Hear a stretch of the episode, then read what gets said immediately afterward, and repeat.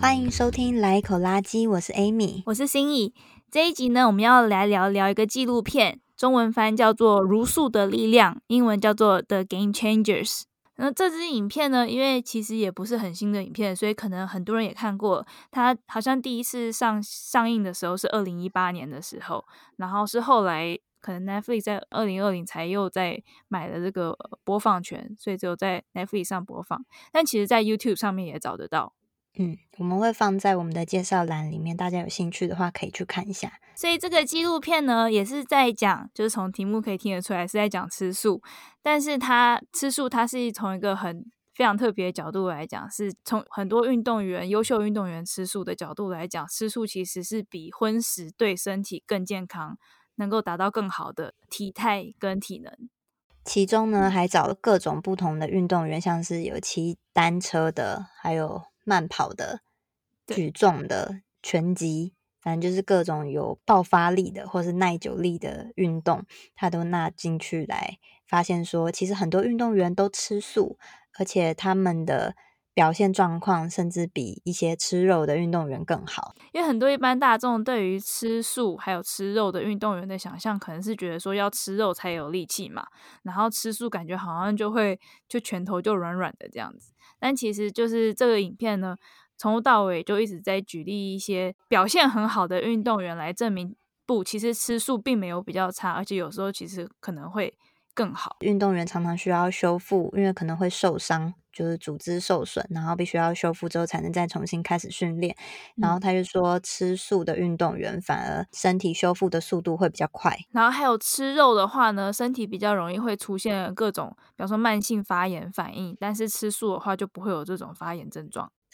他还有讲到说，吃素的话就是对于性功能，就是男性的性功能也会表现力提升，对，就是血管比较容易扩张，然后不容易阻塞，所以它会比较有弹性。所以像包含在运动员表现的时候也是，就肌肉需要爆发力的时候，这个血管可以允许很大量的血液运送氧气到这个部位的肌肉，所以也用这种方向来解释为什么这些吃素的运动员其实可以有很好的表现，然后也比较有持久的耐久力这样。然后影片到最后面才讲到我们的主题，就是其实吃素的话呢，也可以提供更多的食物啊，减少温室气体的排放什么，对环境很好，然后对动物也是比较人道的做法这样。所以呢这个影片就是用各个角度讲了很多吃素的好处，还有为什么人类其实本来就该吃素，像包含什么人类的肠道的长度啊，其实比起肉食动物更接近草食动物。肉食动物的肠道比较短，但人类肠道小肠是比较细比较长的，然后这个也是需要去消化食物所具备的，所以他就说人类应该是吃素的。他还有补充到，人类的臼齿的形状是专门来磨碎植物食物的，以前人类的祖先应该是吃素的。然后还有像是原始人的饮食模式，好像曾经大家认为说好像就是吃肉类为主的饮食，但后来他说有研究显示说，其实是因为在比方说化学遗迹之中你看到的像是动物骨骸那种是比较容易留下来的，所以大家从这样子的留下来的痕迹判断可能是吃肉为主。但其实后来技术又在提升之后，发现可以有找到有证明植物存在过的痕迹，那发现其实它饮食中还是有很多植物类的食物。但是呢，其实这部影片一出来之后，还有引起网络上蛮多争议的讨论的。那有一些部分我们也不是觉得很认同啊，就以刚刚讲到他说人类祖先是素食者这件事情，因为也有人会说，其实以现在来看的话，跟人类基因最接近的物种就是黑猩猩嘛。那大家知道黑猩猩其实是杂食，它虽然说主食是一些植物果实啊、水果之类的，但是呢，它其实也会吃一些有脊椎的哺乳类动物。对啊，所以就会有人说，黑猩猩都吃肉，怎么可能人类祖先没有吃肉呢？那我觉得，因为像如果是黑猩猩的话，它其实应该是植物性饮食为主，然后再配一点点可能肉食，所以还是有比例上的差异。对啊，我看一下黑猩猩吃的东西，大概有80%是植物的，大概有一小块是肉，就是可能刚好没东西吃了，然后又刚好有肉送上来，他们才会吃。嗯，所对，以我是觉得说，一直在讨论说黑猩猩吃什么来套用在人身上是有点好笑啊。然后我觉得对，其实人类的演化应该是，我也觉得应该算是杂食吧，就是有什么吃什嗯，么，因为以前生活也不容易啊，就是刚好有这个动物来或刚好逮到了，那也没有什么其他东西吃，那当然就先吃，因为要活命比较重要。植物因为不会跑不会动嘛，所以当然是比较好取的，所以人类的演化应该会是植物为主，但也可以消化一些肉类这样子。哦，我还有看到有人说人类就是很聪明，人类不需要像那些老虎、狮子一样，就是有那种很大的爪子、牙齿可以去抓肉类。人类发明了很多器具，所以也可以吃肉。虽然说没有办法消化生的肉，但是人类可以有煮熟弄的技术，所以也嗯，可以去消化这些肉类，不是不可能。就是说，人类以前也是可以吃肉的。我有看过另外的说法，就是以人类本性来说，好，你可能看到一个很熟成的水果，你会觉得哇想吃，可是你看到血淋淋的肉，你不会觉得想吃，没有，有人会想吃的。血淋淋的肉会想吃对，啊？我认识有人看到血淋淋的肉跟内脏是会很想吃的。等一下，但他想吃，他应该是脑中已经联想到哇，等一下把它烤来吃，或者等一下把它没煮有，来他吃，而不直接是想生吃什么是哦？啊，什么人都有啊。好吧，那真对，的是，那应该他应该也不是，应该说无法代表大众人类，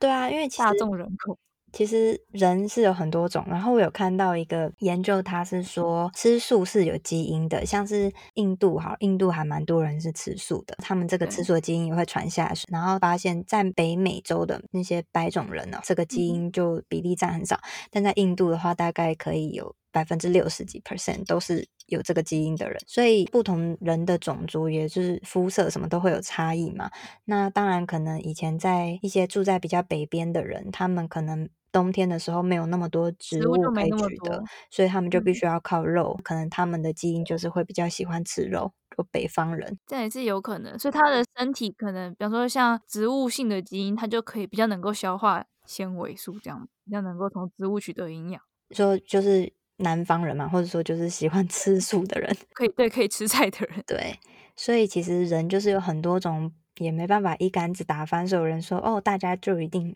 都喜欢吃素，然后大家就是只适合吃素。但是可以确定的是，你看，如果我们只纯吃肉的话，会缺乏很多营养素。可是我们如果纯吃植物的话，是可以获得所有营养素的。对，就是反正我们不能没有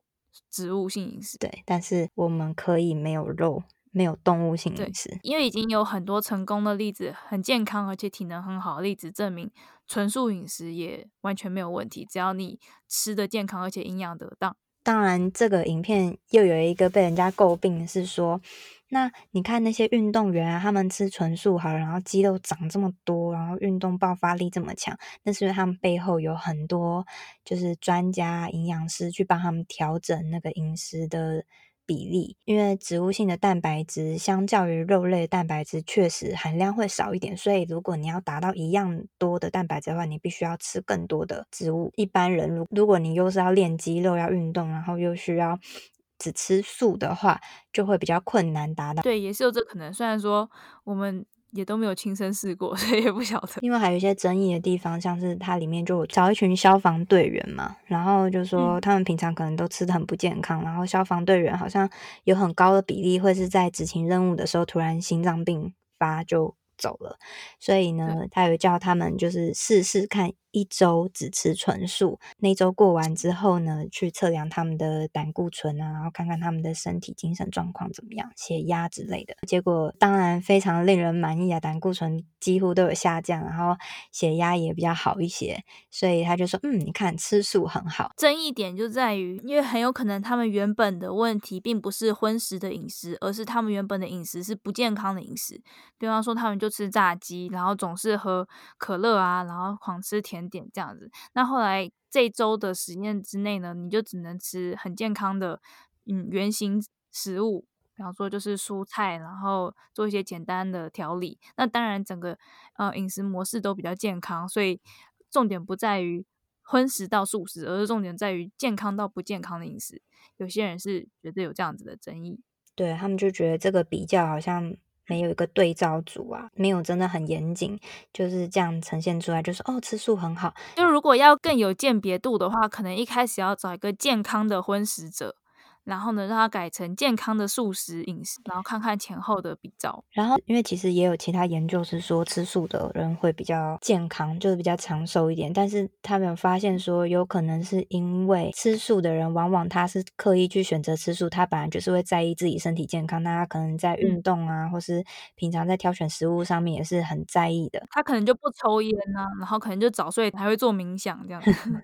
对，所以这样子的话当然就会比较健康啊，比较长寿啊，但是还有其他因素去影响，并不能就完全比较说因为他吃素的关系。就是目前研究可能都还没有很明确的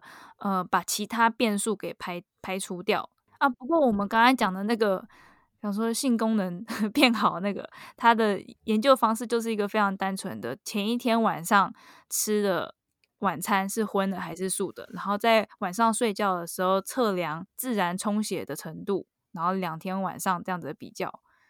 所以我觉得这个应该还算是偏干净吧。然后我反而觉得这个很奇怪，因为他都没有解释的很清楚，就是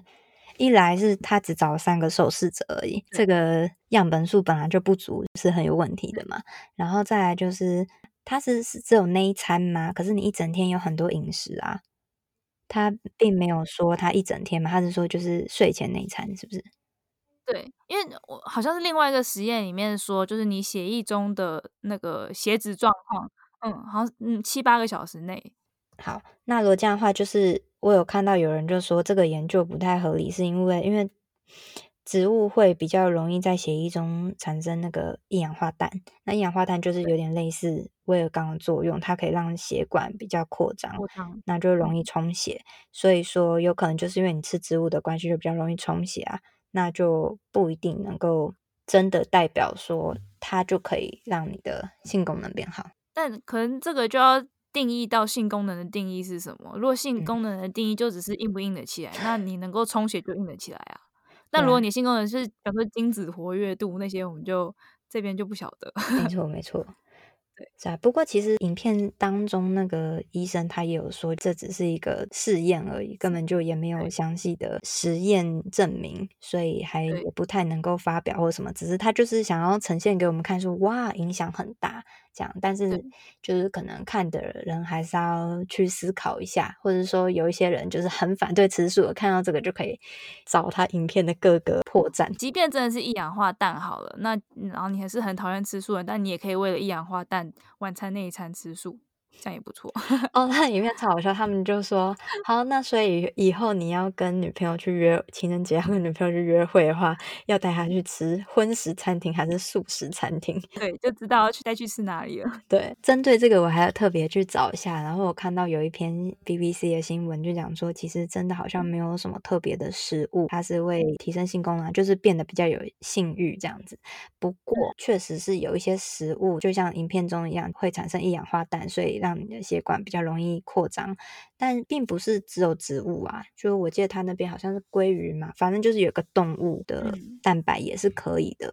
所以并不因为这样子然后就是说哦吃植物就真的让你性功能变好，应该也不会有人真的只因为这个理由就吃素吧。我觉得会这世界上就是什么人都有好，如果你真的走投无路，你不妨试试看吃素这样子好了。不过其实这整个纪录片的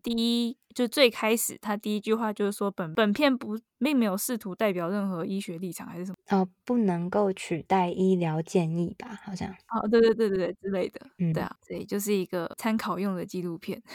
对，当然是很有煽动性，跟你会很被说服，看完片的时候你会很想要吃素。对，我就是脑波弱之一但其实里面有一些部分是我们觉得蛮赞同的，例如说它里面有讲吃肉就是里面会有一些致癌素，这个就是很确定的，这并不是胡诌的，是已经大家公认的像世界卫生组织的国际癌症研究总署呢，在2015年10月的时候已经宣布把加工肉品列为第一级的致癌物，然后红肉就是2A 级的致癌物，就是可能会对人类致癌的意思。这个结果它还是很多个国家的专家去审阅大量的科学研究来做出来的结论，是世界卫生组织建议的。那他有说加工肉品跟红肉的摄取会提高罹患大肠癌的风险，每天吃50克的加工肉品会增加18%的大肠癌风险。如果每天用100克的红肉，它这里的红肉不是我们之前讲的什么牛羊，是还有猪哦 OK 嗯，它就会增加17%的罹患大肠癌的风险。我特别还去查了一下，他说有可能的原因是因为红肉里面有比较多的血红素，那个血红素在煮的时候会变成亚铁血色素，这个东西本来是 OK 的，不会致癌，但是它到肠道里面以后会被代谢成一种有细胞毒性，促进癌症因子生长的东西。然后另外就是红肉里面也会有很多胆固醇啊、脂肪啊这些东西，也会增加肥胖的风险。那当然肥胖又会导致很多的慢性病、癌症，所以呢就是红肉有可能会增加癌症风险的原因。其实人类的饮食在就是肉食比例的上升，就是一个后来接续引发很多现代病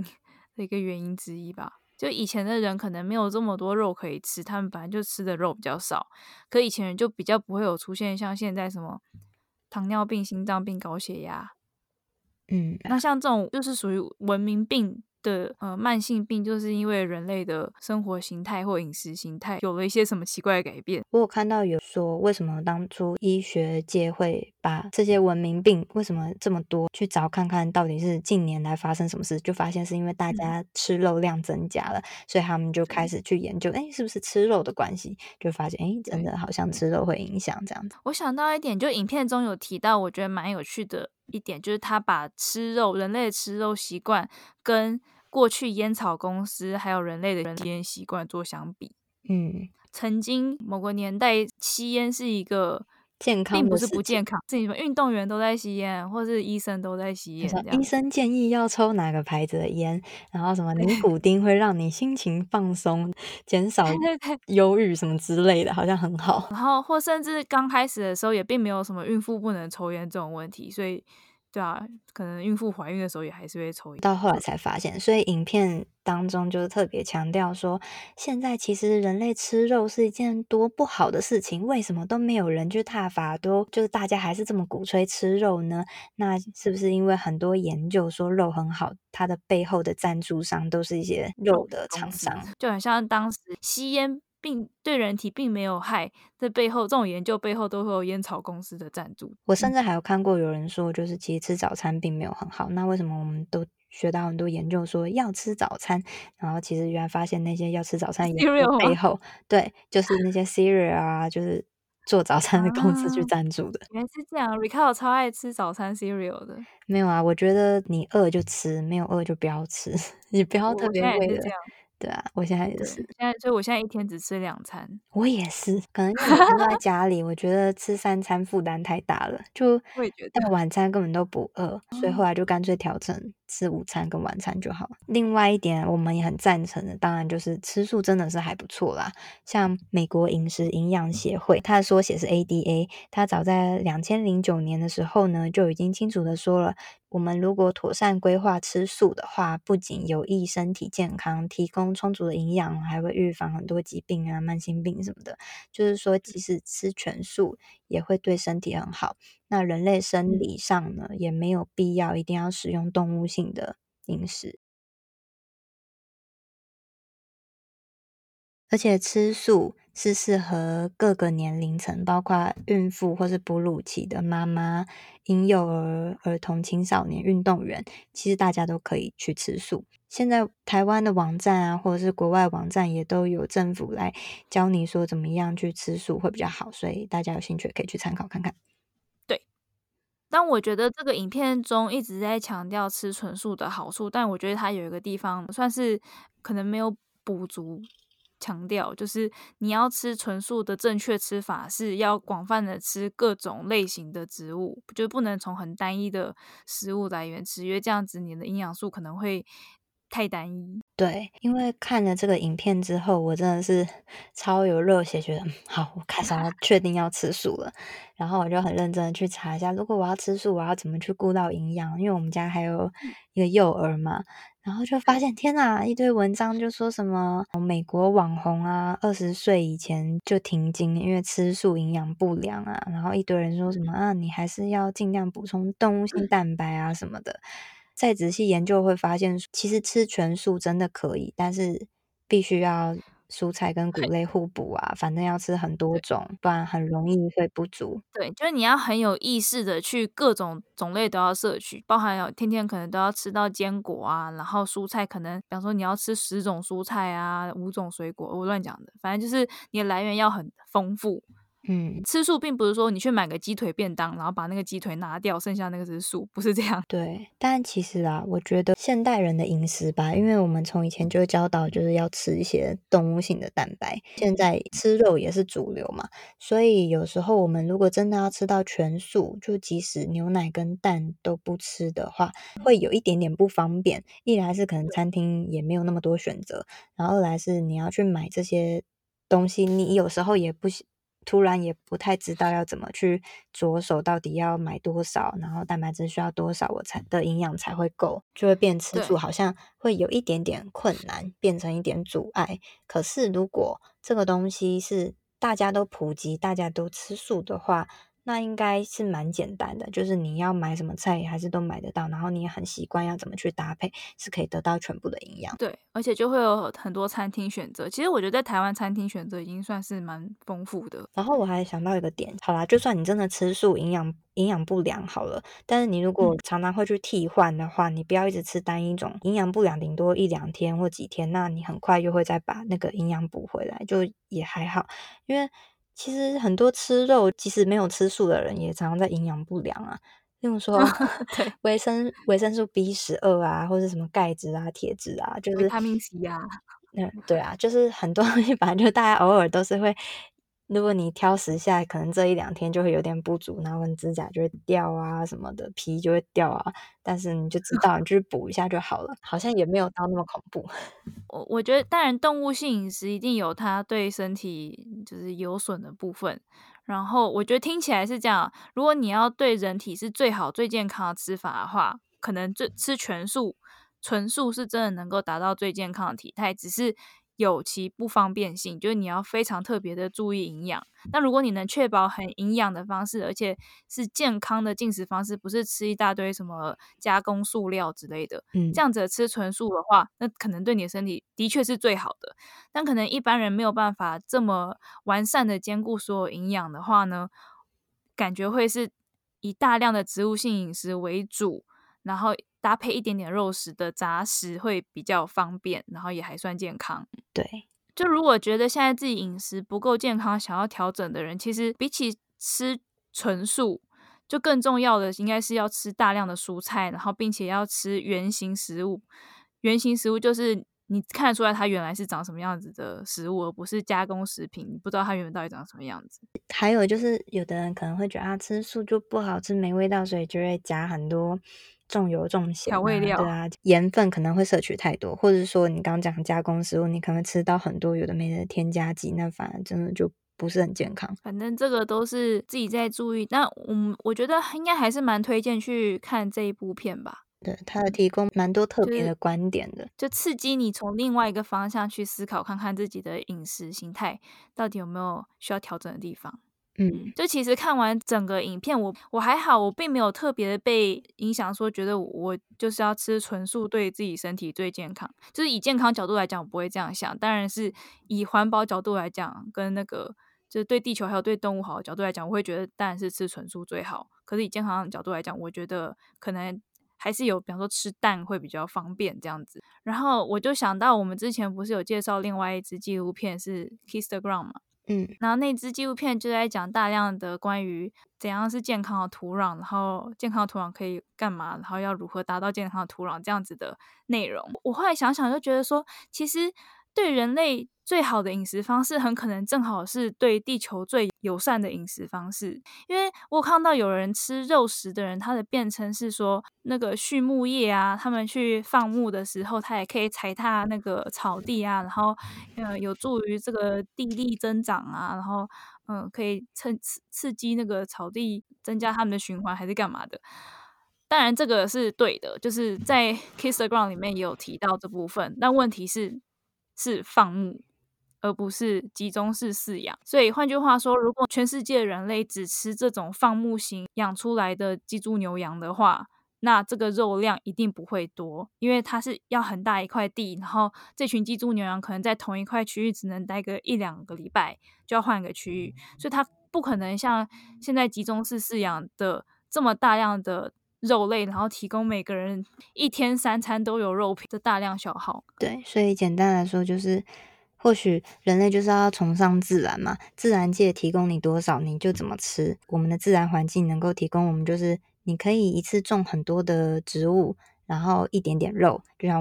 我们的餐桌上也是这样，很多的蔬菜然后一点点的肉，这样可能是对我们最健康的饮食方式。所以现在可能大家尝试吃素是推广说什么一周一天素之类的，但如果照我们刚刚这样子的逻辑讲法的话，你很有可能需要尝试的是一周只吃一天肉，剩下都吃素这样。那我的想法的话，我是觉得有时候人类的群体感觉蛮可悲的，就是一直被操弄，然后操弄到现在我们每一天最重要的饮食，因为你要吃才能存活下来嘛，我们现在连最重要的饮食有时候都不知道自己该吃什么，好像就是一直在等着别人跟我说什么是健康的那我才来吃，好像一直被各种研究报告左右说啊，现在吃肉很好所以我们吃肉，然后现在又突然说现在吃肉不好我们不要吃肉，但是那些研究结果常常也都是被一些财团啊为了贩卖他们的某种商品来操弄我们，所以人类就一直被操弄。但是我们重点应该是好好的静下心来了解自己的身体，然后去聆听自己的身体说我到底需要什么食物。就是如果说你真的吃了太多肉的话，你可能看到蔬菜看到水果你会突然觉得现在怎么突然好想吃这个食物，那就是你的身体在告诉你说你需要它了。然后如果你真的一直 follow 自己的身体去吃这些东西的话，我相信你的身体会带你走到一个健康的饮食的平衡。所以如果看完这个纪录片觉得很想试试看吃纯素的话，你或许也可以先试试看一个礼拜，然后看你的身体是怎么跟你反应的，然后再做调整。对，好好听自己身体的声音，它会告诉你怎么做。如果你也看了这部纪录片，然后觉得有什么心得想要跟我们分享的话呢，也欢迎到我们的 IG， 我们的 IG 是 laiecology laiecology， 我们的 email 是 laiecology laiecology@gmail.com。 那就下一集见哦，拜拜。